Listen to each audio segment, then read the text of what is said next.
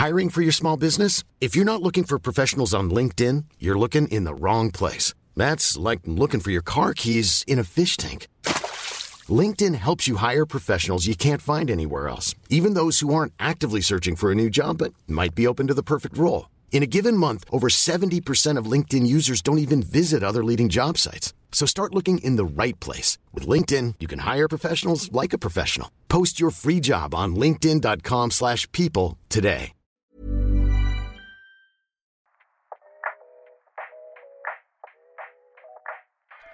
Bienvenue à toi dans le bonus de C'est quoi consacré à la culture radio.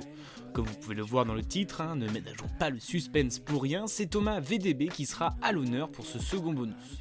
Thomas VDB est comédien, humoriste, il a été journaliste dans la presse musicale, il est désormais auteur avec la sortie récente de son livre Comédienne Rhapsody. Tout au long de son parcours atypique et rempli de rebondissements, la radio l'a accompagné tout du long. Il fait partie d'ailleurs de la bande de Par Jupiter, où il revient sur l'actualité via des chroniques humoristiques. Dans ce bonus, nous allons revenir sur son parcours, son rapport à la radio, ses inspirations et bien évidemment, ses rêves. Moi, si je devais résumer ma vie aujourd'hui euh, avec vous, je dirais que c'est d'abord des rencontres. Euh... Putain. C'est peut-être de la musique, hein. Ouais, ouais, mais ça j'écoute sur avec mes disques. Oui, c'est vrai. Qu'est-ce que j'aime écouter à la radio? Dans ton livre, tu dis que. euh, Ah oui, bah, que- bah, en fait, c'est ça tu, tu- t'appelais pour avoir. Ah bah voilà, ok, bah on y va alors. C'est mon souvenir, c'est mon ma, ma ref radio, c'est mon premier souvenir radio. Je confonds les refs et les premiers souvenirs. Faut dire ref de quoi en fait? C'est quoi ta ref? Ouais. Ouais, c'est vrai que des fois, on fait dans la rue, on y a des gens, c'est quoi ta ref? Ouais, c'est quoi ta ouais, ma, grand-mère. Euh, donc euh, oui, ma- moi un truc, le premier truc qui a été essentiel pour moi à la radio, c'est quand j'ai découvert, je lisais des magazines de hard rock quand j'étais ado, et un jour je découvre que un des mecs qui écrit dans ce magazine de hard rock est animateur tous les soirs sur RTL. Et je dis ah, mais RTL, le truc où il y a de la pub dans les journaux télé là que personne, enfin je, je croyais que, que j'écoutais pas en tout cas, j'allais dire que personne n'écoute. Et donc je, je me branche sur RTL le soir, donc j'avais, je sais pas, j'avais 12 ans. Déjà, je me branche, donc. euh, Ouais, le ouais, ouais, ouais, c'est ça. Bah, à l'époque, il fallait vraiment brancher la radio. Euh, puis trouver les ondes, tu vois, vraiment que t'as un peu, c'est un peu l'impression des trucs de Seconde Guerre mondiale, un peu comme je vous parle. Et donc, euh, et donc c'est un mec qui s'appelait Francis Zégut, qui s'appelle toujours Francis Zégut, qui est animateur le soir à la radio aujourd'hui sur RTL 2, je crois. Et, euh, et à l'époque, il animait sur RTL, et donc il passait des disques, et il faisait gagner des CD. Et donc il fallait téléphoner, et donc tu te doutes bien qu'il y avait plein de gens qui appelaient RTL pour, pour gagner un CD. Et donc, donc t'avais une- vraiment, tu 99 fois sur 100, tu vois, l'appel passait pas. Et puis de temps en temps, t'entendais la meuf qui décrochait, qui disait RTL, bonsoir. Et j'étais, ah ouais, c'est pour jouer à la radio. et donc, euh, c'était le jeu était une espèce de toucher coulé qui s'appelait le coin coin.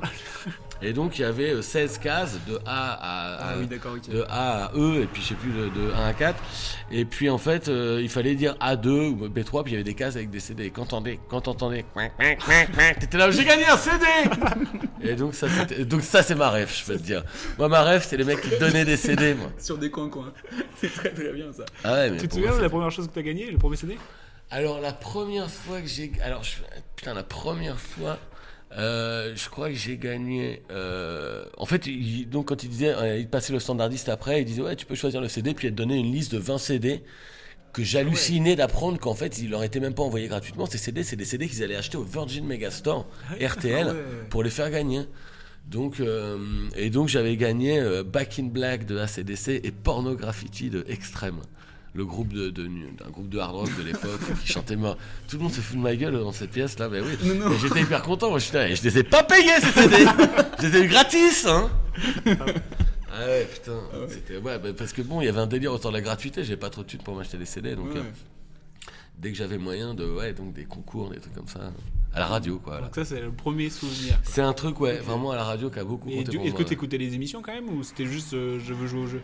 Ah non, non, oui, j'écoutais la radio, j'écoutais, je découvrais plein de morceaux que passait Francis Zégut à l'époque. Pour, ouais, il faisait l'actualité musicale, puis en même temps, il mettait beaucoup de classiques, donc je découvrais des trucs comme ça. C'est comment ton prénom, belle Amazon Johan? Moi, c'est Tonton Zézé. On va danser parce que I love rock and roll. Yeah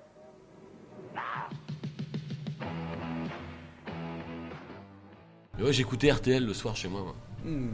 En famille, Euh, une adolescence bien rock'n'roll, on peut voir. hein, Vraiment, le mec, euh, genre.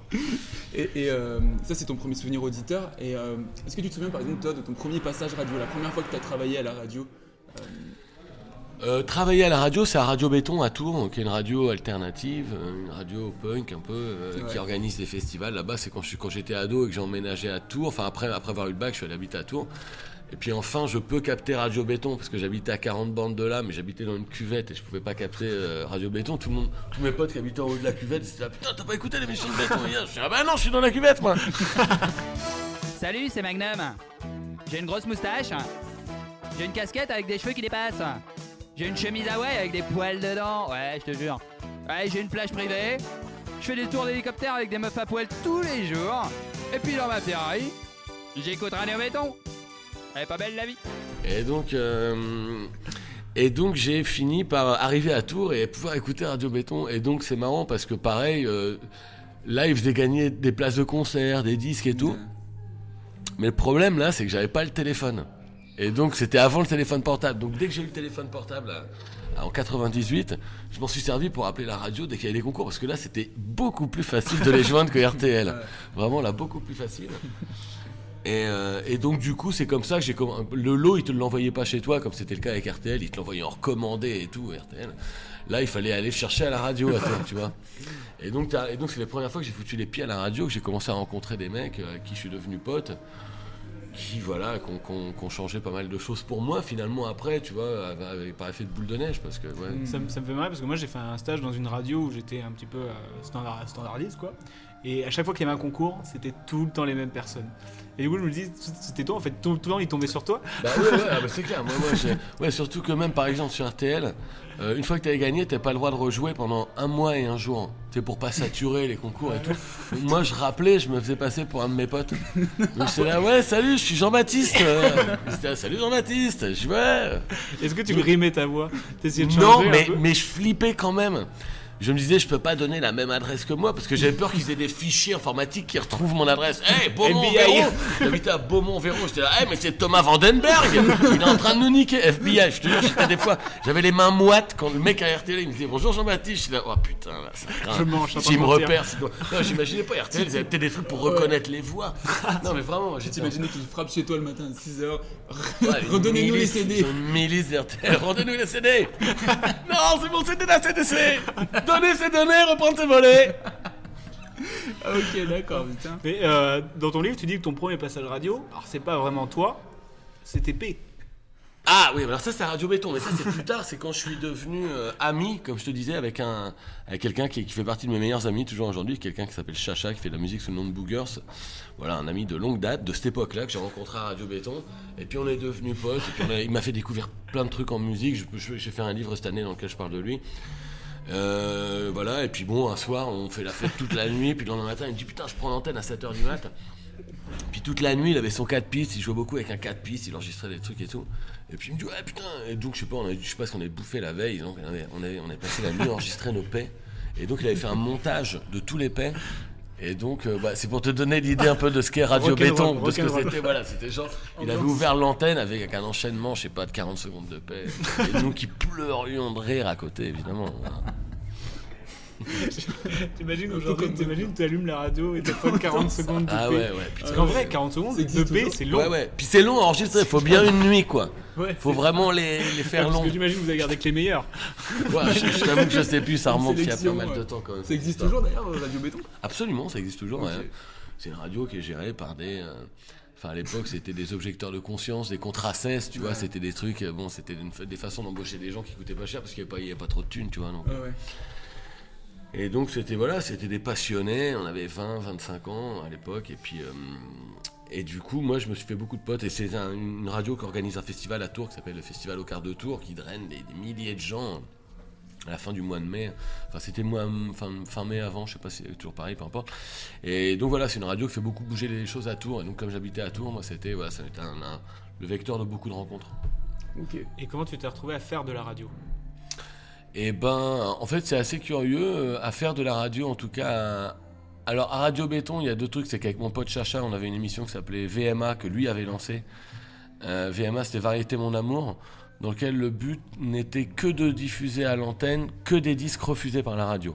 Et donc il allait chercher vraiment dans les poubelles de la radio, mais des trucs inacceptables à l'oreille. et donc on, avait, on était avec un autre pote, Benjamin, et on se faisait passer pour trois animateurs qui s'appel- qui s'appelions euh, Chris, Danny et Stephen. et c'était tous les dimanches après-midi de 18h à 17h. C'était vraiment, c'était que des, La des blague, blagues blague. bah, que de la- Et donc voilà, c'était vraiment de la crise de rire. Et donc après, bien souvent avoir dormi deux heures ou picolé la veille, enfin tu vois, fait la fête.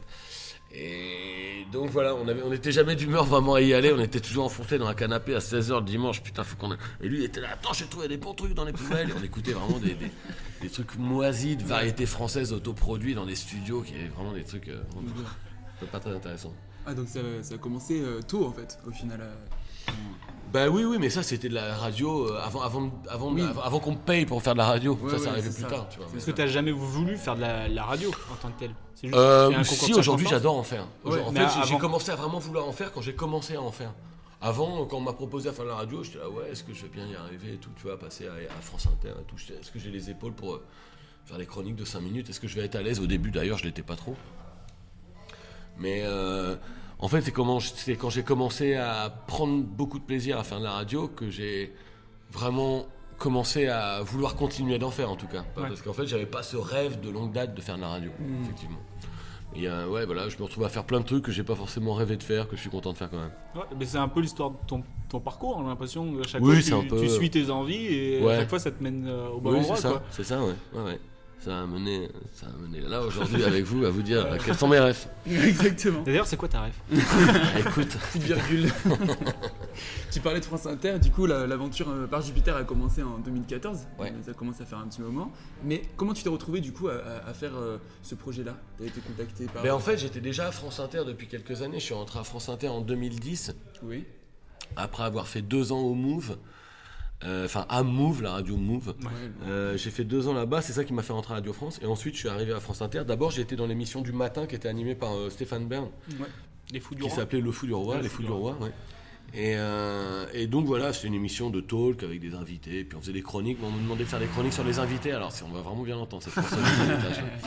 Euh, au début, on me demandait de faire des, hum, des chroniques sur les invités, ce qui n'était pas toujours évident, de faire un portrait un peu décalé, tu vois. En fait, c'est trouver une façon de parler de toi en parlant de l'invité, en, en- en- Ouais. en- en incorporant l'invité dans ta chronique, quoi. Et donc, c'était une écriture, un exercice d'écriture un peu difficile à faire au début. J'ai pas fait que des trucs dont je suis fier au début. En tout cas, bonjour Isabelle Nanty, euh, bonjour Jacques Weber et bonjour Benabar. Vous noterez comme euh, Stéphane Bern que j'ai fait les choses dans l'ordre de la galanterie, c'est-à-dire en commençant par la dame et en disant bonjour au jeune homme après avoir salué le vieux monsieur. En tout cas, euh, alors je, je suis allé voir la pièce, je suis allé voir la pièce. Alors comme je disais, comme je disais tout à l'heure, François Renard, c'est vrai que c'est dommage parce que moi quelqu'un m'a dit euh, avant d'y aller, tu, vas- voir un moment dans la pièce, il y a un gros coup de théâtre. Alors c'est un truc qu'il fallait pas me dire parce que c'est un peu comme si vous allez voir par exemple le sixième sens et vous dites au mec Ouais, tu vas voir à la fin Bruce Willis en fait c'est lui qui est mort. Oh, mais il fallait pas me le dire ça hein, parce que tu m'as gâché le plaisir. Alors c'est le problème quand je vais voir une pièce et qu'il y a un coup de théâtre et qu'on me l'a dit avant c'est que moi j'attends le coup de théâtre. Hein, sans compter qu'en ce moment, euh, j'ai du mal à me concentrer, alors parce que je suis un peu fatigué, parce que cette semaine j'ai une chronique par jour à faire, sans compter les représentations de mon spectacle au point virgule. Ah, je suis allée le voir hier À soir, il est- 19h, à 19h, il je est précise. génial. Hein, il est génial, et en plus il est génial. Les gamins à aller chercher, enfin tout ça, ça fait quand même des grosses journées. Alors, je suis donc allé voir votre pièce. Hein ah, mais j'en ai dans mon sketch. Alors, Et, euh, et donc je suis arrivé, et donc quand euh, l'émission matinale de- à laquelle je participais à 11h du mat a changé de casting, voilà, je me suis retrouvé, on m'a proposé d'aller dans l'émission de Charline et Alex Vizorek, avec qui je m'entends très bien depuis longtemps. Vous vous connaissez d'avant? Alex Vizorek, on se connaît depuis longtemps, ouais. on se connaît depuis une quinzaine d'années. Et, euh, et donc voilà, et puis, et puis euh, donc je suis rentré dans son émission, et puis qui a, un succès énorme depuis, c'est génial. Et tu prends toujours autant de plaisir hein? Je prends toujours autant de plaisir à y aller. Je me rends compte que je, euh, je n'y vais que une fois toutes les deux semaines parce que je pense que sinon je prendrais pas tant de plaisir. Parce que sinon ce serait Ouais. plus une contrainte de devoir écrire euh, chaque semaine à cause du fait qu'il faut trouver un sujet à chaque fois. Et puis quand toutes les semaines euh, il faut trouver un truc à dire parce que tu t'exposes pour donner ton avis aussi débile soit-il, euh, il faut quand même qu'il soit drôle et donc euh, tu vois, faut écrire toutes les semaines et donc moi j'ai tu vois, j'ai, j'ai- j'ai une tournée, j'ai d'autres trucs, j'ai, Bah oui, une oui. famille et tout, donc bon, cet exercice-là toutes les semaines, il est contraignant. Une fois tous les deux semaines, c'est parfait pour moi, j'adore. Ouais. Et tu, tu te donnes un rythme de travail ou euh, Comment tu prépares Bah, tes il chroniques faut, il faut, j'écris avec un copain qui s'appelle, qui est brillant, qui s'appelle Jean Moundir euh, sur Twitter. Euh, et donc, on- en général, deux jours avant, je il me dit Est-ce que tu as une idée de chronique? Dans l'actualité Je oui, non. Si j'ai pas, il me suggère, il me dit Ouais, il y a ça, il y a ça, il y a ça. On regarde des sujets. Et puis après, on réfléchit à langue tous les deux. Puis voilà, je gratte d'abord. Mhm. Et puis ensuite, il m'envoie ses, ses trucs, il a écrit de son côté. Puis, et tous les lundis matins, on se fait un. On se fait un pendant Ok. trois heures, on est au téléphone ensemble. en fait. Et avec, euh, avec lui, du coup, tu, tu, tu travailles seulement sur les chroniques ou il t'aide aussi pour, par exemple, ton, ton spectacle je sais pas Alors si- que sur les chroniques, en fait, le spectacle, les choses sont arrivées différemment parce que euh, j'ai commencé à l'écrire avec ma compagne, Audrey Vernon, D'accord. Euh, et je l'ai peaufiné et fait beaucoup de, de trucs de, de- en réfléchissant à la mise en scène en même temps parce qu'une fois que j'ai amené la première étape d'écriture avec Audrey, j'ai travaillé avec Navo, Ouais. qui est euh, On a reçu dans cette émission. Ouais. bah, que, vous- que- oui que j'ai écouté d'ailleurs un peu. Et donc euh, bah voilà Navo que vous connaissez bien et qui est brillant, évidemment. Et comment vous êtes amené à faire cette collaboration? Ben en fait, Navo, je l'ai découvert, comme tout le monde, enfin comme beaucoup de gens avec Bref. Je l'ai rencontré un tout petit peu plus tard. Euh, j'ai commencé, à, les premières fois que j'ai travaillé avec lui, c'est, je crois que c'était sur les soirées noires, qui sont des soirées euh, de, de stand-up qui se passent entièrement dans le noir, qui étaient à l'européen. Et euh, donc qui étaient un peu écrites euh, par les, les comédiens qui participaient, avec Navo, qui mettait un peu en scène tout le truc. Et donc, c'est les premières fois que je l'ai rencontré. J'ai participé à plusieurs soirées avec lui. On s'est extrêmement bien entendu. Il est extrêmement facile. Navo, il est hyper simple. il- C'est génial. C'est une crème de mec. Et voilà, donc euh, très vite j'ai pensé que je me suis dit que c'était le genre de mec qu'il me fallait pour euh, m'aider à structurer le Ouais. spectacle en fait. Et, euh, et il a été et donc il- en plus de structurer le spectacle, il a été un, un rajouteur de vannes de dingue. Et voilà. Donc, Et euh, une question que je me pose, c'est que il a un... lui, ce qu'il veut faire, c'est rien. Et j'ai l'impression que toi aussi. Mais c'est vrai. Comment, comment, comment vous avez réussi à travailler du coup? Ben, en fait, quand tu veux rien faire, tu fais que les choses que tu as vraiment envie de faire. Ça, ouais. Et, Essentiel. euh, et comme il faut bouffer, parce qu'à un moment, au bout d'un moment, t'as faim sinon dans la vie, et ben il faut bien s'obliger. Et comme t'as envie de faire que les choses que t'as envie de faire, tu démerdes au bout d'un moment pour qu'elles te fassent gagner de l'argent. Je sais pas. Non, ça peut être aussi simple que ça, mais. Non, mais c'est vrai que moi, euh, à la base, c'est parce qu'il faut avoir un travail dans la vie que je fais ce métier-là. Bon, en fait, je me rends compte que j'arrive à y prendre du plaisir, heureusement. Beaucoup. Mais euh, si enfant, on m'avait dit, ouais, pas la peine de travailler, je pensais, ah, bah, écoutez, c'est parfait. Moi, je vais mettre- trouvez-moi dans ma chambre, j'écoute de la zik. Et vous venez me chercher, on part, on fait des soirées, on discute, on va se promener, enfin, tu vois, voilà, quoi. Mais vraiment, zéro stress. Non, non, le, le mot travail, c'est un mot que j'aime. Enfin, l'obligation de travail, une- en fait, par chance, le travail que j'ai est une passion. Donc, Ouais. la passion, c'est génial. Mais le travail, c'est horrible, quoi. Et tu utilises le terme travail? Avec mes enfants, oui, quand même, parce que je suis bien obligé de leur dire euh, que je me barre pour travailler et qu'ils comprennent ce que c'est, parce qu'en fait, euh, je peux pas m'assurer que ce sera aussi simple pour eux que ça l'a été pour moi de trouver un métier qui soit une passion. Je vais les, je vais les y encourager beaucoup, quoi. Mais bon, pour le moment, mon fils, si tu lui dis ça, il va te dire euh, Ouais, je veux jouer avec des Playmobil. c'est mal payé, à ma connaissance. Si on revient un peu à la radio, est-ce que tu aurais, comme ça, sans trop réfléchir, un souvenir qui te revient? Peut-être ton meilleur souvenir, ou en tout cas un de tes meilleurs? Voir le pire. Ouais, Alors, c'est écoute, intéressant aussi. euh, des bons souvenirs, j'en ai vraiment, et j'en ai plein depuis, notamment depuis que je suis dans cette émission. C'est un peu ridicule ce que je vais dire, mais euh, je suis tellement heureux d'être dans cette émission, euh, quand bien même je n'accepte d'y aller que toutes les deux semaines. Euh, à chaque fois que j'arrive dans ce bureau avec, euh, avec Charline, Alex Vizorek, Guillaume Meurice, euh, Ramsey, qui est, qui est- qui est l'attaché pro, il y a vraiment un truc familial, mais en fait, tu vois, je dis ça parce que j'ai commencé à, à la radio avec, euh, dans- en participant à l'émission de Stéphane Bern, qui ensuite a été reprise par euh, Frédéric Lopez. Je- Bon, pas, j'ai rien contre ces gars-là, mais tu vois, c'est des, c'est pas des gars quand t'arrives dans le bureau, ils sont là, ouais, salut et tout. Là, là, l'émission par Jupiter, c'est toujours ça. C'est toujours, euh, on est content de se retrouver, on parle avant de. Tu vois, on Ça- n'est pas ça juste là pour venir faire sa minute de radio, quoi. Et ça se Mais- ressent aussi à l'écoute. Ouais, mais grave, ouais, ouais. c'est ça qui rayonne, je pense. Bonjour à tous les amis, comment allez-vous? Très Ah, bah ouais, ça va. Eh ben, ça tombe bien parce que moi je trouve que l'ambiance générale se durcit un petit peu euh, ces derniers temps. Euh, moi il y a deux semaines j'ai fait une chronique ici sur Nicolas Sarkozy qui n'a pas plu à tout le monde et ceux qui l'ont aimé, ceux qui n'ont pas aimé, euh, se sont pas privés pour me le faire savoir. Alors c'est de bonne guerre. Euh, je suis habitué aux commentaires sur les réseaux sociaux genre euh, c'est quand qu'il faut rire? Ou bien euh, va te laver VDB. Bon, un classique, un classique. Mais là il y a un commentaire qui a vraiment retenu mon attention. Il y a un internaute qui a marqué, euh, en regardant la vidéo où, on rigole tous ensemble, il y a quelqu'un qui marque comme ça Oula, ça rigole à France Inter. mais vous en faites pas, ça arrive. Et je pense que cet internaute faisait allusion à un potentiel changement de régime qui nous attend peut-être en 2022. Mais alors il a une façon de le dire, wow Et donc euh, pour ça, les souvenirs avec Par Jupiter, hein, j'en ai vraiment plein d'excellents. Et je- j'adore me dire que j'ai fait de, de- de très bons camarades de, de cette équipe, tu vois. euh, Guillaume, euh, tu vois, qui a explosé avec cette émission, Guillaume Ouais. Meurice, Alex Vizorek, pareil, euh, Charline, pareil. Et donc, euh, donc voilà, et puis tous, tous les jours, même à Inter que je croise, parce qu'en fait, tu vois, c'est hyper euh, réjouissant d'être. euh, alors je sais qu'aujourd'hui, France Inter, ça divise, tu vois, les gens sont là, c'est une belle humour de gauchiste. ou, bien, ou bien c'est marrant parce qu'il y a des gens qui trouvent que c'est trop gauchiste, Ouais, il y a des gens qui, sont trop, euh, qui trouvent que c'est trop valet du pouvoir. Et donc, du coup, ils sont là, ouais, vous êtes là pour servir Macron. Alors écoute, une fois par Jupiter, on va en reparler un petit peu après. Mais bon, enfin. de gauche, je veux bien, je veux bien qu'il y ait un truc un peu de gauche dans l'humour, mais en même temps, l'humour de droite, je veux dire, il n'y en a pas souvent des Gaspard Proust qui sont très drôles. C'est clair. Donc, tu vois, envoyez-moi des mecs de- d'humour de droite qui sont vraiment marrants, euh, tu vois. euh. Donc, euh, donc voilà, donc être à Inter tout le temps et croiser des mecs comme, euh, même si je suis pas toujours dans la même mission qu'eux, d'ailleurs pas du tout, mais Guillermo Guise, tu vois, il y a plein de gens que j'adore, la Fred Fromet, Constance, euh, Émeric Lompré, putain, oui, voilà, mais je le vois jamais, Émeric, parce qu'on est, évidemment, Émeric Lompré, voilà. Est-ce que ça va? Ouais J'ai rien entendu, est-ce que ça va Vous allez bien Non, Est-ce que vous allez vraiment bien Bah oui. Ouais. Non, mais en fait, j'adore savoir si les gens vont bien. euh.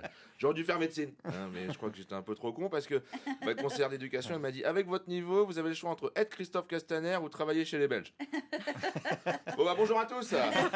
Et donc, euh, aujourd'hui, t'es- il y, a- il y a Philippe Cavrivière qui est un mec de RTL. ouais. L'autre jour, il disait, euh, je sais plus ce qu'il disait, les comiques d'Inter. Il disait, euh, c'est les, c'est les joueurs du. Alors, il, il me citait pas moi, mais il parlait d'Emeric en compagnie. Enfin, c'est vrai qu'il y, a- il y a un sac, il y a ça qui rayonne de France Inter. Il y a je trouve qu'aujourd'hui, il y a une quantité de mecs et de nanas qui écrivent hyper bien à Inter. Euh, donc Cavrivière, il disait c'est l'équipe de, on dirait l'équipe du PSG mais avec les salaires de Sochaux. et donc, euh, c'est vrai que c'est, c'est là, c'est un vu, peu ouais. ça, ouais. Ouais. Même Sochaux, je pense, c'est généreux. C'est mieux, vraiment, mieux généreux. que, que- que vous, les mecs de Sochaux. Ouais. Donc, et euh, est-ce qu'il y a une, une- une sorte de petite concurrence entre les différents euh, chroniqueurs? Je veux dire, dans, la, dans, les, dans les billets d'humour à crois faire. pas. Ou, euh, euh, tiens, il y a Alexis Le Rossignol aussi, qui est un autre mec que j'adore, à qui je pense là. Euh, Il y a pas, de- il y a, s'il y a une concurrence, euh, non, il y a pas. de- Enfin, il y a une, con- s'il y avait une concurrence, tu, on passerait du temps à maugrer chez nous avec la putain. mais en fait, on se voit, on se fait rire, euh, ça marche pour tout le monde. Ouais. Euh, une grosse bienveillance. Il y, a- il y a plein, il y a plein de talents aussi, donc bon, c'est dur de, de, de, de voir un mec qui réussit sa chronique et dire ah c'était nul. Il n'y a pas de concurrence. Surtout juste après la fin de sa chronique de le dire. Bah ouais, c'est clair. ouais. Juste limite. à la fin de sa chronique. Moi, j'ai pas trop aimé. non, non, c'est, voilà, un- donc, donc, donc, il y a pas de souvenir qui ressort. Il y a le bonheur d'y aller tout le temps. C'est vraiment un peu cucul la praline, ce que Ouais, je dis, non. mais je te jure qu'il y a vraiment ça. C'est une belle citation. Ouais. Donc, fait, tu fais des, donc, des chroniques à, à Inter, donc à la radio. Tu as fait aussi, euh, il n'y a pas si longtemps, des, des chroniques à la télé, notamment pour euh, Quotidien. Euh, déjà, est-ce que, est que ça t'a plu? Est-ce que la télé, c'est quand même différent? Je- Clairement. Même pour écrire à la télé, écrire à la radio, t'as trouvé ça différent ou Bah, j'ai, jamais vraiment su en fait. Je crois que quotidien, j'adore. Franchement, c'est une émission que j'aime beaucoup. Mhm. Hyper souvent sur. Je vois, je, maintenant, tu vois, je la regarde pas souvent à la télé, mais je vois des extraits qui passent sur, sur, les réseaux et tout. Ouais. Et je trouve qu'il y a un regard hyper drôle souvent. Alors des fois ils cherchent la petite bête et tout machin, mais ils ont des trucs vraiment de génie très souvent, je trouve vraiment. Et donc du coup j'étais hyper flatté d'y aller, j'étais hyper heureux d'y aller, mais j'ai pas été très heureux. C'est-à-dire qu'en fait la télé ça pèse beaucoup plus fort en enjeu Tu que la sens radio. Tu le sens vraiment? Ah ouais, ouais, tu le sens parce que ouais, tu, tu... En fait, c'est lié au rythme avec lequel c'est filmé, avec les chants, les contre-chants. Il suffit que tu un plan sur un mec qui rit pas et, et dès que tu regardes la télé, t'es là, bah, ça fait pas trop rire le truc. tu penses plus à ça qu'à écouter ce que dit le mec. Donc, euh, ça m'a rendu. Je suis sorti. euh, je suis pas sorti souvent heureux du plateau en me disant, ouais, j'ai réussi mon coup. Donc. euh, mais c'est pas de la faute à quotidien, qui ont toujours été hyper cool, hyper Mhm. accueillants et tout. C'est là, moi, merde, putain, je trouve pas le truc, peut-être j'ai pas le. Et donc, euh, je le faisais au prompteur. Peut-être j'aurais pas dû le faire au prompteur, parce que je me rends compte, c'est un peu dur en fait de lire au prompteur. C'est un peu. C'est un très mécanique. Ouais. Et je pense que je reproduisais des, des, des, des- des ficelles de télé un peu en regardant ce prompteur. et donc, du coup, c'était pas. ouais, j'étais- je pense que j'étais. J'ai jamais réussi à être aussi naturel et juste que j'estime arriver à l'être quand je suis à France Inter. En tout cas. Et si Ok. on te proposerait dans une autre émission euh, télé, est-ce que tu irais Ou tu y réfléchirais à deux fois? Je- je- vraiment, ça dépend. Ça dé- Mais bon, euh, pff, non, c'est pas mon rêve Ouais, de faire de la télé, c'est sûr. Non, télé. euh. non, non. Ok, non. d'accord. Ni- Non, non, en fait, j'ai- j'aime pouvoir euh, contrôler ce que je fais, en fait. Donc,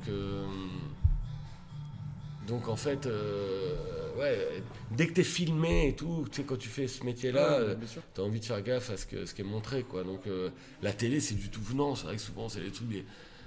Imagine, là, on serait filmé, on- je serais filmé depuis tout à l'heure en train de vous parler, les gens seraient, ouais, il parle beaucoup. Enfin, tu vois, il faut que ce soit, faut que ce soit plus cut et tout machin. Donc après, il suffit qu'il y ait un couloir à un moment.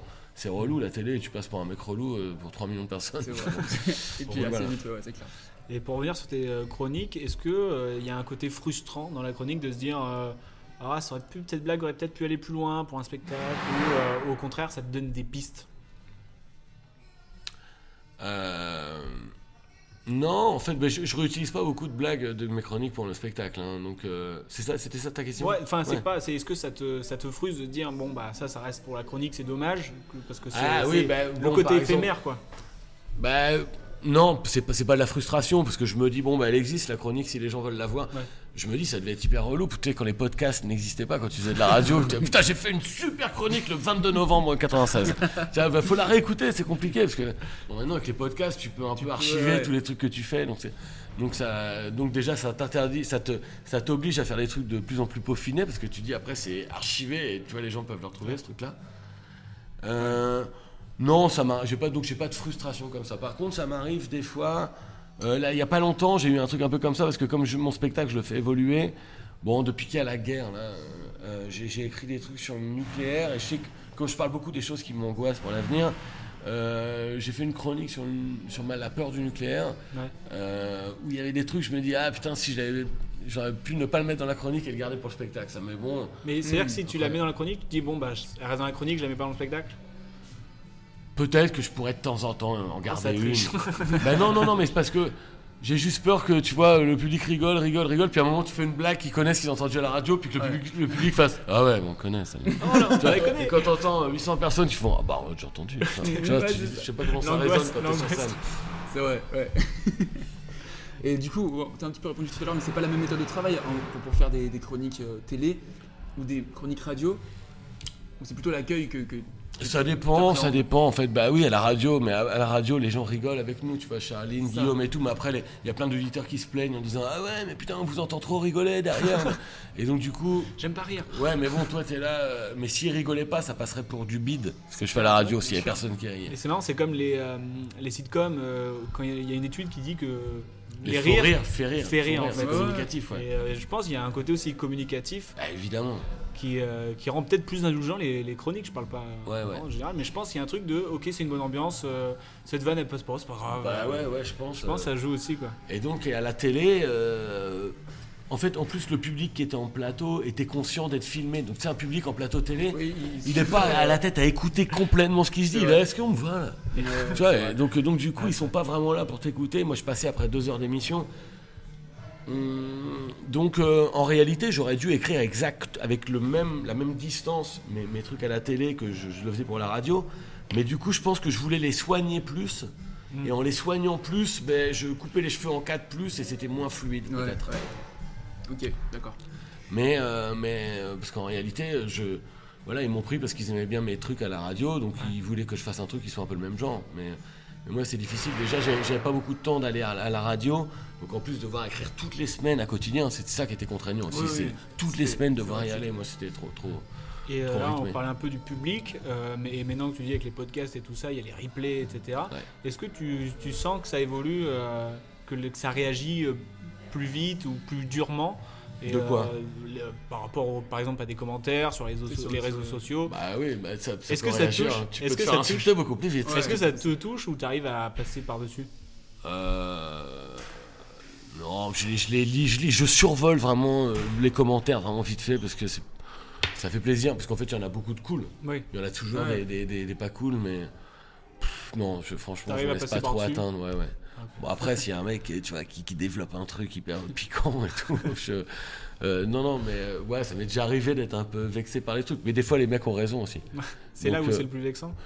Non, là non, justement, c'est ça qui te force justement le plus à accepter les, les, les remarques euh, qui semblent désobligeantes a priori et qui ont, en fait ont de la vérité dedans. Donc, euh, donc euh, ouais, il faut accepter la critique aussi.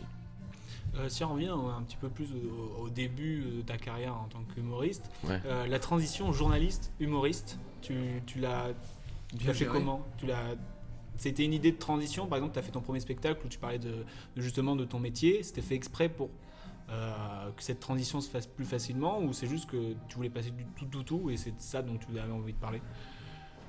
Euh, ben, en fait, euh, tu sais, quand j'ai quitté la presse, je faisais déjà beaucoup de théâtre de rue et donc euh, je, je, je- très vite j'ai su ce que je vou- j'ai su euh, que je voulais monter sur scène, que je voulais euh, écrire un spectacle pour moi seul et du coup. euh, oui, je savais déjà vers, vers quoi je me projetais en réalité. Tu vois, je savais, je savais pas que j'allais faire de la radio, je savais pas que j'allais peut-être, j'allais être amené à faire un peu de ciné aussi, à jouer dans les fictions. Mais je pense que c'était une aspiration que j'avais. Mais voilà, je savais clairement que je voulais faire monter sur scène pour faire un spectacle écrire- que, que j'allais écrire seul.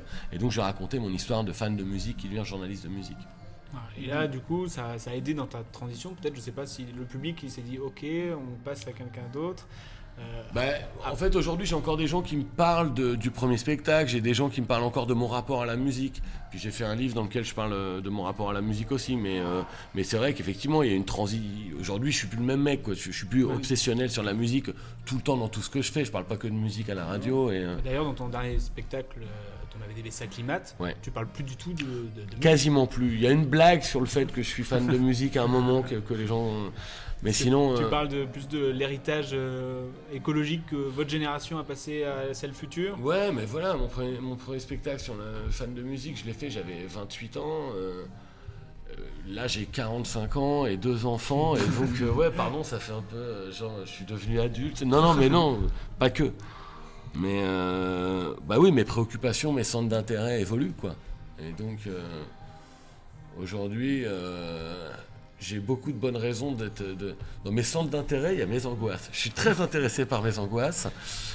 Non, et, et ça m'inspire beaucoup en fait. Tout ce qui me fait flipper un peu m'inspire pour dire des conneries. Et donc, euh, c'est pour ça que je parle de spectacle, il parle de choses un peu a priori ang- an- angoissantes, mais avec lesquelles j'essaie de faire rire. Quoi. Donc la transition écologique, c'est un truc qui te fait un peu flipper, entre guillemets?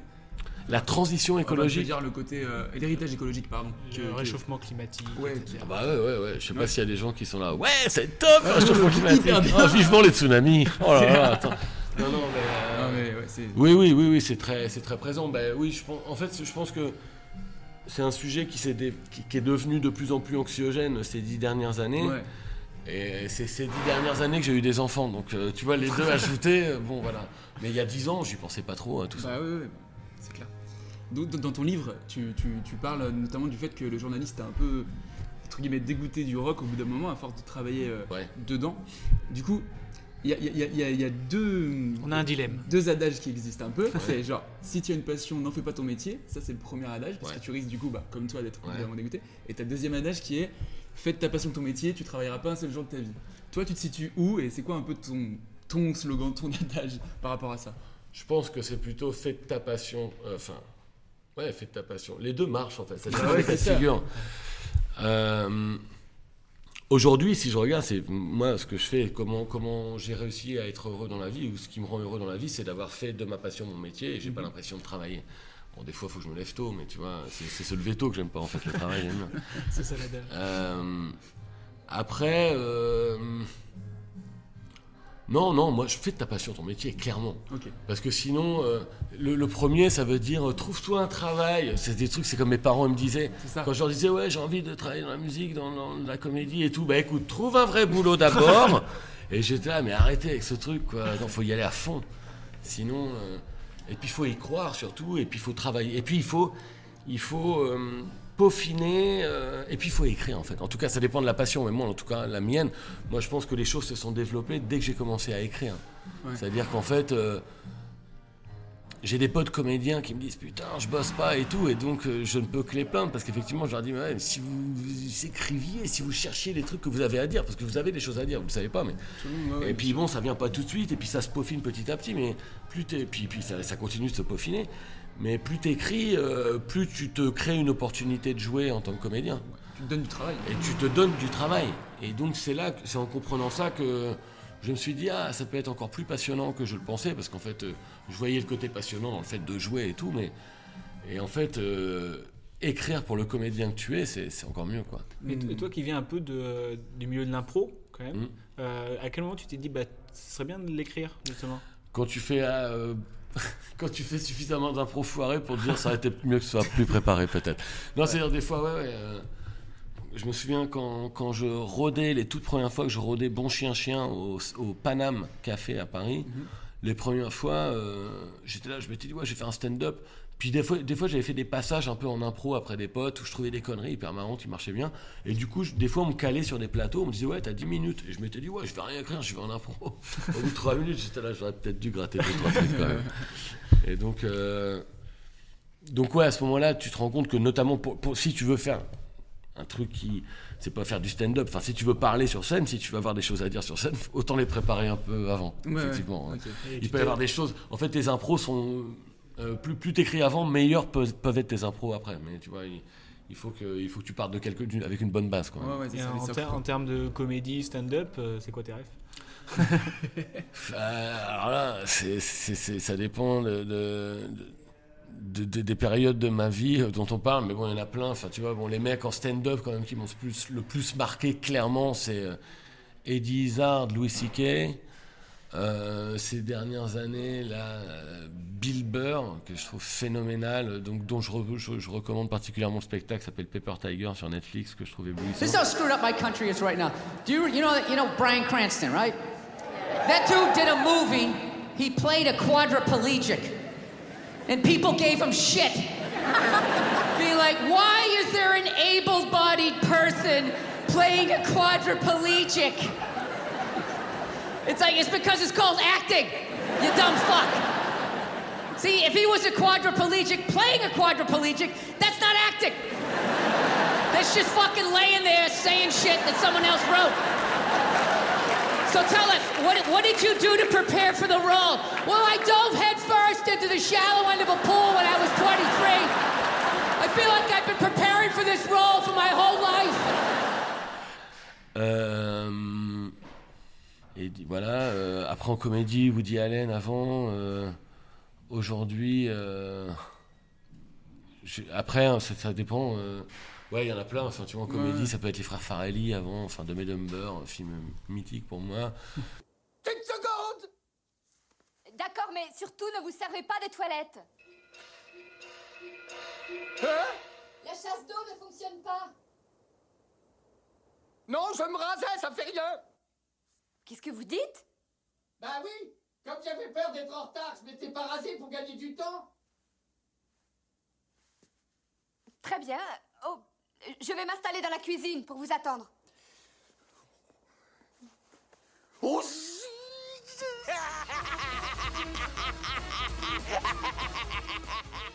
Euh, voilà. Là, c'est marrant. Récemment, j'ai acheté un, j'ai acheté le nouveau, le, le nouveau livre d'un illustrateur qui s'appelle Pierre La Police, dont je suis fan depuis de très longue date.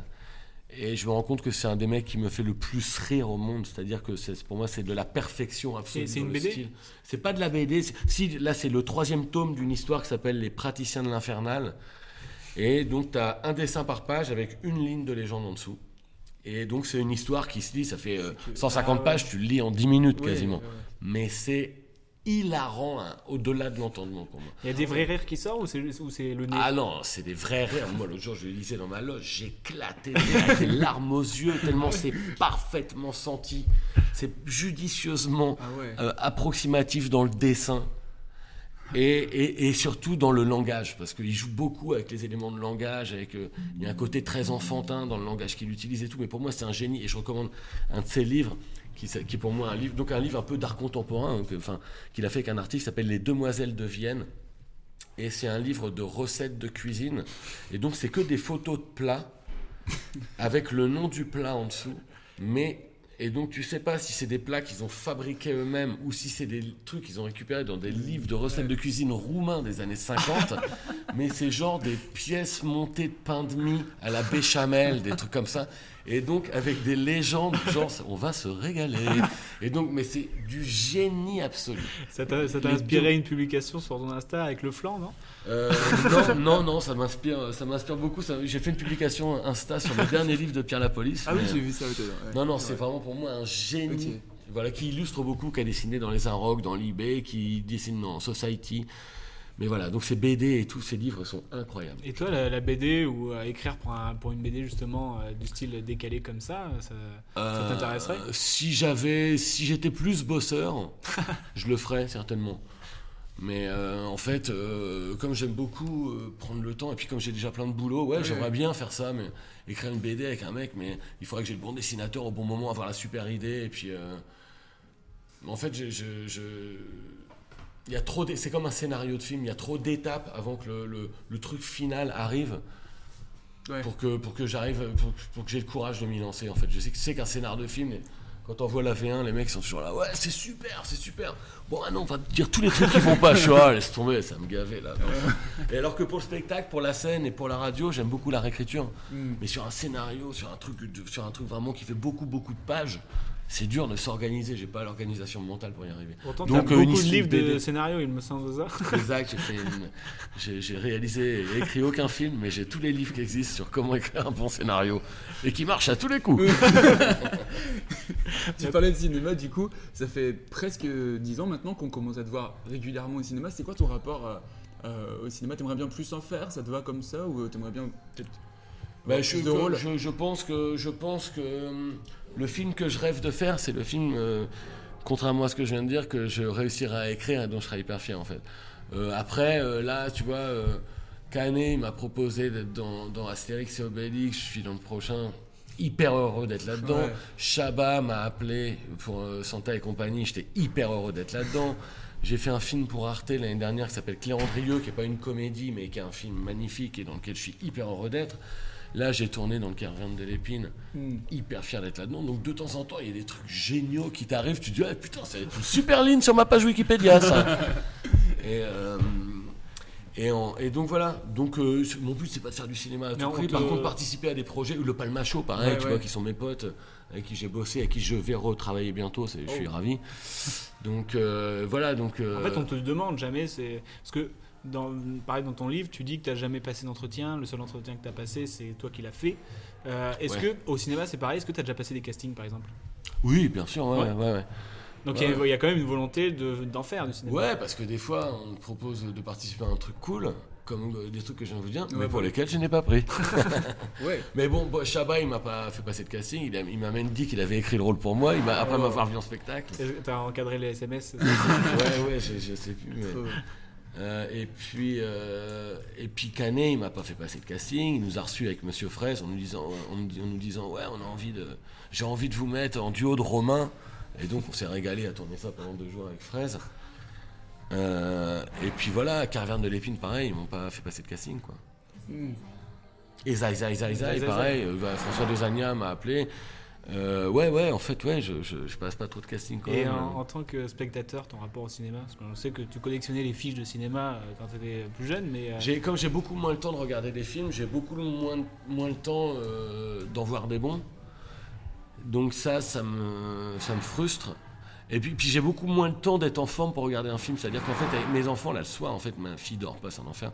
Et donc le soir, si je me mets un film à 10h du soir, comme je me lève hyper tôt, parce que j'ai mon enfant à l'école, euh, en fait, si, si je regarde pas un film le matin, je m'endors pendant le film. Donc c'est Ah ouais. hyper relou. Donc tu vas, tu vas peu au cinéma finalement? Je vais malheureusement très peu au cinéma, j'y allais beaucoup plus quand j'étais à Paris. Euh, donc c'est quoi mes rêves de film? C'est ça ou pas? Non. non. Si tu veux. On n'a même plus besoin de poser les questions. non, non, parce que non, là, là, je me rends compte. euh, bon, j'ai déjà parlé de The Square dans un autre podcast qui est vraiment pour moi un chef-d'œuvre absolu, qui a eu la Palme d'Or il y a trois ans. Mais là, je me rends compte un des meilleurs films fantastiques que j'ai eu, parce que j'adore le, le- le bon cinéma fantastique, mais je suis hyper exigeant. Et Midsommar, je sais pas si vous avez vu, Ouais. c'est vraiment, oh c'est vraiment un, un des films des dix dernières années. Je crois que j'ai pas cligné l'œil ah, du ouais, film. trouvé ça vraiment dément, ouais, ouais, démentiel. Et joyeux Midsommar Skål Il est quelle heure? 21h. C'est pas normal, le ciel est bleu. C'est comme ça ici à 21h.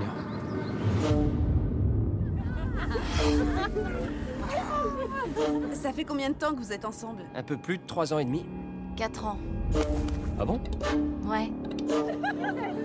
T'en penses quoi? On dirait un autre monde. Donc oui, j'aime, j'aime avoir très peur au cinéma et j'aime beaucoup rire.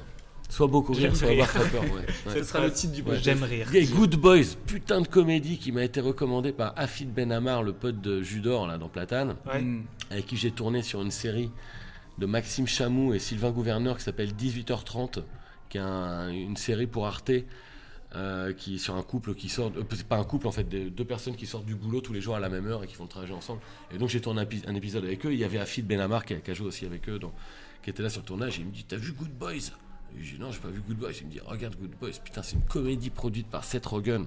Ah. Génie de film de ouf. J'ai adoré un teen movie qui a le génie justement de raconter non pas des histoires d'adolescents mais des gamins qui ont 10-11 ans et qui du coup sont tiraillés entre l'envie d'être avec les grands de 15-16 ans et que dès qu'ils voient un toboggan ils sont là Eh, on va au toboggan quand même. Et donc c'est vraiment entre les deux et donc c'est hilarant. J'ai adoré ce film. Good d'accord. On ira voir ça. Vous nous prenez pour des cruches? C'est un foutu pot de vitamines. Je t'avais dit qu'elle vérifierait. Où est la Molly? Qui est-ce qu'il a? C'est un policier. Vous avez vraiment donné la drogue à la police? Attendez. Je sais que vous nous connaissez pas et qu'à vos yeux, on est juste des enfants. Mais écoutez-moi. Quels que soient les problèmes que vous avez, la drogue n'est pas une solution. La drogue, ça fait que déformer la réalité. Peut-être que votre vie va mal, mais vous avez une famille et des amis qui vous aiment. La ferme, on s'en fout royalement. J'ai dépensé 600 dollars pour un foutu drone. T'as interrompu mon discours enflammé. Parce qu'il était stupide. La journée est foutue. Moi j'avais une question aussi euh, pour revenir un peu sur l'univers de la radio. Euh, les podcasts, justement, on te voit que tu en participes à plusieurs, comme le Ouais, ouais. podcast. euh, euh, Il y a beaucoup de podcasts, Beaucoup de ouais. Ouais, il y a podcasts. beaucoup de podcasts. Et tu en as même fait un avec 100 VDB par minute. Ouais, ouais. Euh, c'est quoi ton rapport justement à, à ce média? Bah, euh, je pense que c'est. J'ai adoré le faire, mais bon, quand j'ai fait deux podcasts, j'avais fait euh, Nostalgie 2050 Mm. et puis euh, 100 VDB par minute pour 10 heures. J'ai l'impression que les gens m'en parlent aujourd'hui, mais j'ai l'impression qu'ils m'en parlaient pas à l'époque où je les faisais. Ouais. C'est-à-dire qu'en fait, euh, j'ai fait ça il y a 4-5 ans et j'ai l'impression que, bon, ça marchait déjà les podcasts il y a 4-5 ans, mais c'est surtout. euh, Ouais, voilà, c'est un peu explosé là ces dernières années. Il y a deux ans, ouais, c'est ça, il y a trois ans. Et du coup, euh, je m'interdis pas de, de- d'en refaire un si l'idée me revient, mais, mais j'ai envie que ce soit. En fait, j'aime bien l'idée de la conversation. Ouais. J'aime bien Ouais. l'idée de, de parler avec des gens et tout. euh. Mais euh, parce qu'en fait, ceux, ceux que j'ai fait pour euh, Deezer, c'est des podcasts qui réclamaient beaucoup d'écriture. Ouais, c'était un peu, ouais, c'était très écrit, euh, même avec, Bah, avec ton plein invité de quoi. blagues écrites et tout, ple- plein de des fausses pubs et tout. Donc du coup, c'était beaucoup de prépa. Ouais, trop de taf. Ouais, trop de taf. Moi, je veux juste Ouais, discuter, ouais, moi. les gars, les gars. C'est un podcast de gens qui s'assoient. Ouais. C'est que sur le- la position assise. Euh, nous, on a essayé de trouver avec une, une question, euh, c'est quoi ta rêve donc, euh, Bah c'est pas dur, c'est c'est clair, ça, c'est ouais. je vois, vous faites semblant de le lire sur votre ordi là, mais en fait, la seule question qui est écrite, c'est c'était quoi ta ref Dix fois d'affilée, c'est exactement ça. Euh, Comme on te disait, ouais, on a, on a reçu euh, Alex euh, Vizorek pour Ouais. ce podcast. Et comme c'était hier, il a une question à te poser. On va te la faire écouter. Ah, cool. Et euh, comme ça, ça fera le petit lien entre les deux. Bah, alors, évidemment, si on exclut qu'il réponde moi, euh, si- s'il pouvait euh, reformer un duo avec quelqu'un, euh, soit qu'il connaît, qu'il aime, s'il parlait toutes les langues, euh, je veux bien que- qu'il me le dise. Ça m'amuserait. En fait, je pense qu'il faudrait que ce soit.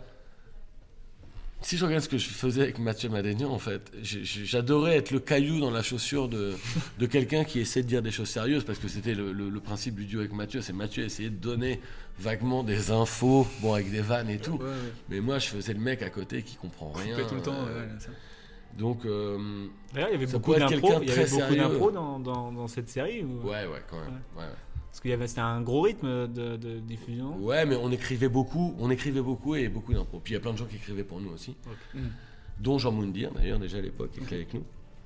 Euh, N'importe quelle personne très sérieuse à côté, ça pourrait être. euh, c'est marrant de. euh, ce serait marrant que ce perso que je faisais, il soit le, le binôme d'Éric Zemmour par exemple. tu vois, Éric Zemmour, il serait là, ouais, écoutez, et moi je pourrais dire des trucs horribles à côté où lui serait obligé de dire, bah non, quand même pas. Je dis, bah, c'est ce que j'ai compris que t'as dit, non Enfin, tu vois, genre juste être le caillou dans la chaussure d'un mec qui essaie de dire des choses. Franchement, je m'attendais à toutes les réponses, mais être en duo avec Eric Zemmour. Non, mais ouais, mais juste pour le mettre dans la merde en Ah fait. ouais.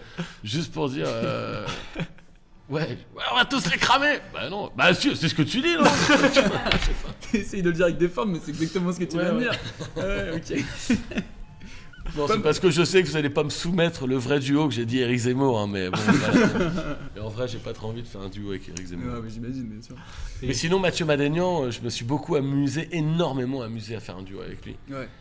Et donc, euh, voilà, après, on a pris des routes un peu séparées, mais. euh, mais voilà, on est vraiment, c'est, énorme. C'est une des personnes avec qui j'ai le plus pleuré de rire dans ma vie, Mathieu.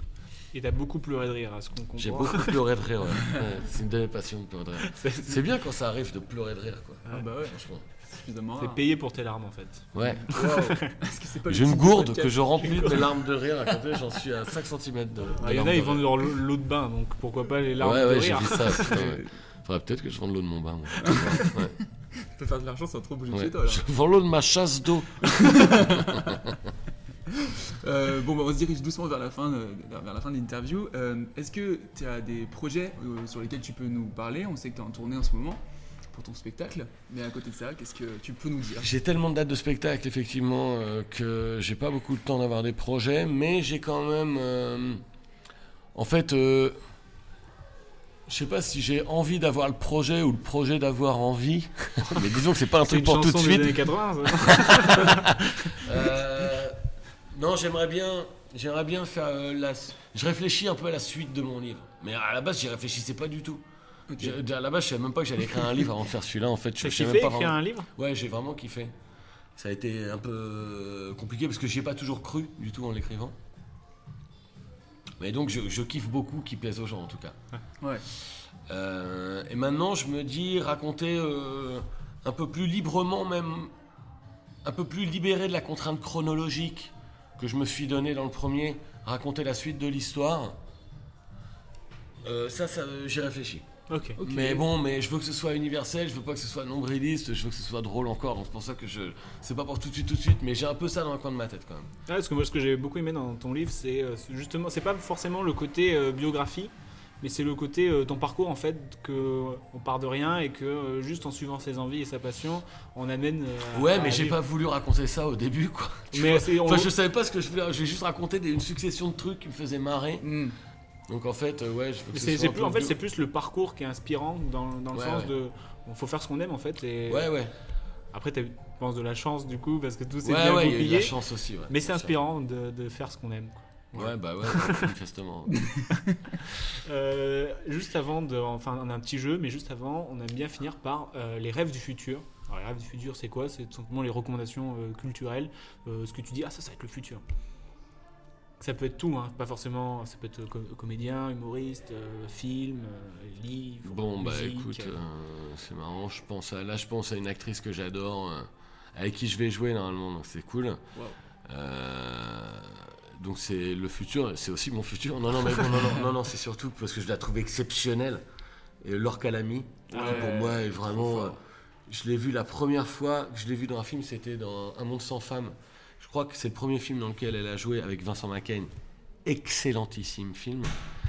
Et je l'ai vu au théâtre après, et j'étais là, mais cette meuf, c'est une bombe atomique. et forte. puis je l'ai rencontrée après, j'étais là, elle est géniale. Et puis après, elle a éclaté, elle a fait 10%, et puis voilà, elle a eu un César, bon, enfin là. Oui. Et donc je pense que ça va être une des meilleures actrices de, de- françaises des, des prochaines années. Enfin, ça l'est déjà en fait. Ouais, c'est ça. Et- Elle est Et exceptionnelle. c'est un parcours inspirant aussi, dans le sens où elle a Ouais. percé très tard. Elle vient du théâtre, puis elle fait du, elle fait du cinéma avec exigence et tout. euh. Ouais. Ouais, ouais, dans ses choix, tout ce qu'elle fait, à chaque fois que je la vois, elle est exceptionnelle. Euh, voilà, elle, je l'adore. D'accord, donc euh, aujourd'hui, c'est comme ça qu'on traite un homme qui a toujours été loyal, fidèle, disponible, honnête. Hein, parce qu'il a 20 ans de maison, Jean.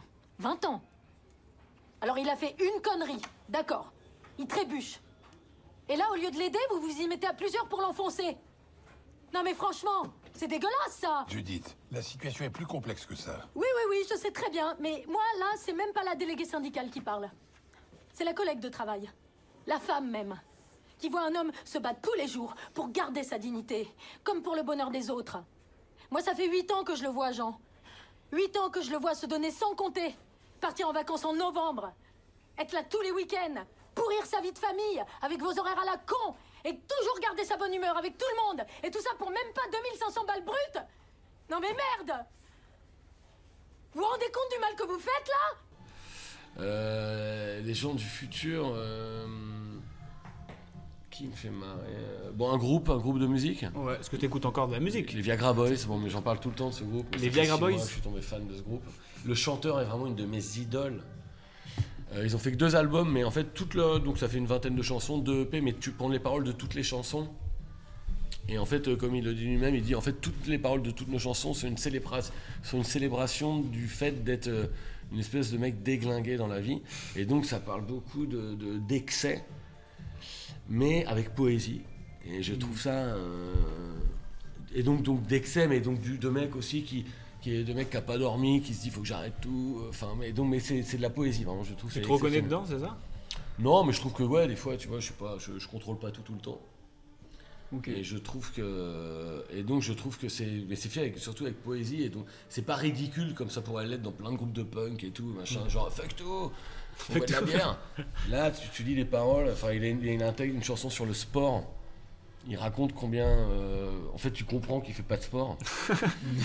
Il dit voilà il raconte qu'il fume des joints le matin qu'il achète des trucs sur internet et le, le refrain c'est sports. Et donc tu comprends que c'est son c'est son c'est son truc Son dans la vie ok, il dit ouais je réponds pas aux appels au téléphone j'achète des trucs sur internet en fumant des joints. Sports. Bon enfin je trouve il y, a il y a un truc magique là-dedans il y a de l'ironie et tout. enfin c'est hyper malin quoi.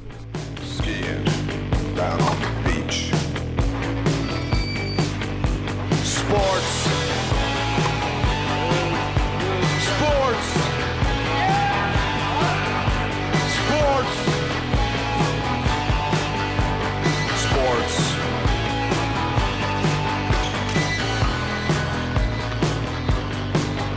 Volleyball. Ouais, parce que tout à l'heure on disait que ça, le journaliste est un peu dégoûté du rock, mais t'écoutes encore de, Ah non, de mais la musique. Non, mais non. Ce qui m'a dégoûté de, de- ce qui m'a lassé euh, dans, dans le fait d'être journaliste, c'était de devoir avoir toujours un avis à écrire, Ah. à donner. C'est un peu le ce qui m'emmerde dans le même rythme que j'ai à Inter si je dois y aller toutes les semaines, tu Ouais. vois. C'est-à-dire devoir, c'est trop de boulot. Non, non, puis même, même en fait, mon rapport à la musique, c'est que si j'aime un disque, je peux l'écouter pendant des mois si je veux. Je sais pas. Là, quand t'étais journaliste, obligé d'écouter euh, plein de nouveautés tout le temps, et moi, j'ai besoin d'écouter plein de fois un disque pour savoir si je l'aime. Ouais, ouais, ouais. Donc, euh, Donc, je suis libre, en fait, euh, voilà, donc j'ai- j'aime, j'aime écouter la musique librement aussi. Oui, je suis toujours très fan de musique, quoi. Ok, bon bah, les nous Viagra Boys et leur, leur Calami, impeccable. Je- je- Euh, je ne m'étais pas attendu à les mettre ensemble dans la même pièce. même Surtout qu'après, il y a eu, avant, il y a eu un duo avec Zemmour. Ouais. c'est compliqué. ouais. Très bancal. est très Ouais, étrange. ouais, c'est vrai. Euh, Bon, il nous reste un petit jeu euh, pour terminer cette émission. Euh, ça s'appelle le C'est quoi ta ref en? En gros, on va te donner des euh, thèmes et tu dois nous répondre le plus, le plus au tac au tac possible.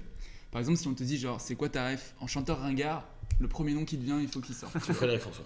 Ouais, Fred- ça, c'est Ok. très efficace. Ok. Bon bah t'as meilleurs. C'est quoi ta ref en nom de groupe Euh, Spoon. Spoon. Ouais, ça sonne bien. Ça veut c'est- dire cuillère, non Ouais, ça veut dire cuillère. Alors, si c'était un groupe français, ce serait vraiment nul, mais c'est un de mes groupes préférés, c'est un groupe américain. Et je trouve le nom sonne hyper bien. Ouais. Ok. C'est quoi ta ref en film pour un voyage en train Comme on sait pu apprendre. Euh, putain, pour un voyage en train, un film, mais je- euh, écoute, j'ai, qu'est-ce que je voulais regarder tout à l'heure dans le train? Euh, Si, non, en fait là, ben non, mais non, c'est un film que j'ai pas vu en fait. Donc euh, non, The Climb, il paraît que c'est un film qu'il faut regarder. C'est mon ami Tristan Schulman qui m'a recommandé ça. C'est un scénariste génial, Tristan.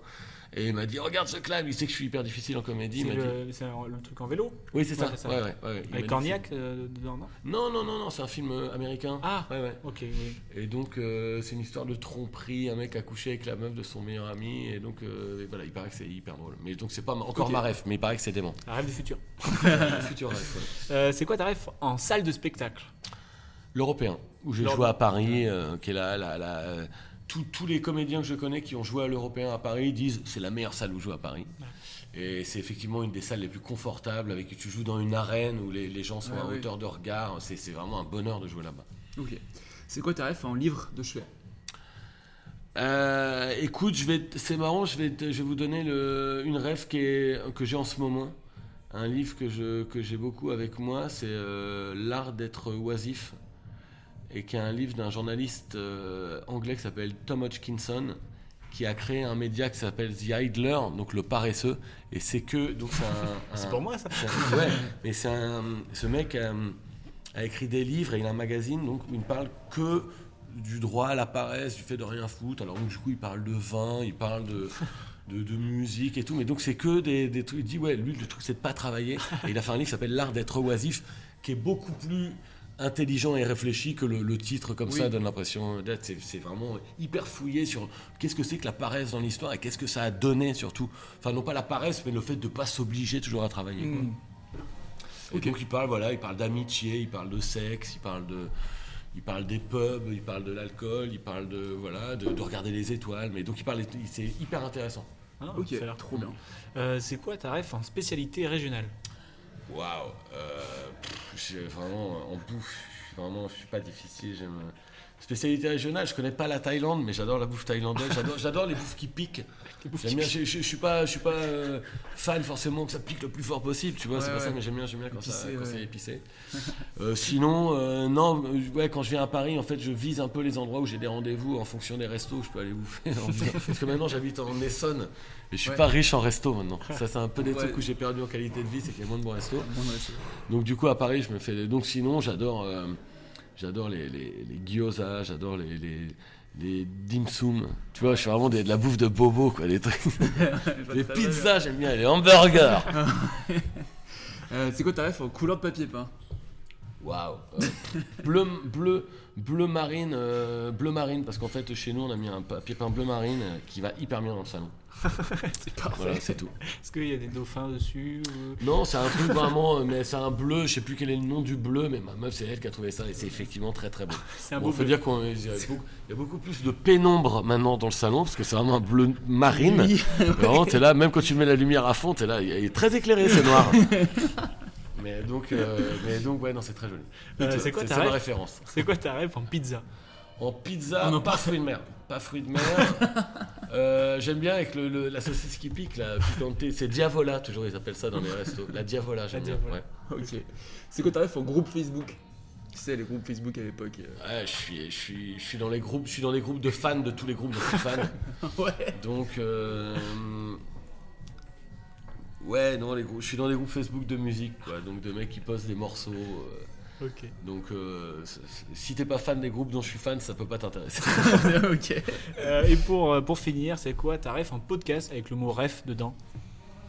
Écoute, c'est quoi ta ref Ouais. Ah les gars C'est impeccable. Bravo. Ouais, T'as triché. Ouais, je, je savais le nom du podcast. Je crois qu'on l'a dit 11 fois. depuis Peut-être, c'est pas, impossible. Bah, en tout cas, c'est une fin d'épisode. Merci Génial. beaucoup euh, de nous avoir consacré du temps. C'était très cool. On Merci, mettra les liens de parce que tu joues dans toute la France. Ouais. On les mettra Ouais, les liens en ouais, description. Euh, on peut te voir euh, dernièrement sur euh, 9 mecs. Oui, absolument. Sur, euh, et donc. Claire Andrieux aussi sur Arte qui est revisible sur le Arte TV jusqu'à mi-avril, je sais pas quand vous postez ça, mais et qui est un, le film que j'ai fait avec Arte qui, qui- que je trouve génial. On de Olivier Jarre. balancera tout ça en description, etc. Et encore, merci Gros beaucoup. merci Thomas, merci. Merci beaucoup. messieurs, c'est cool. Merci.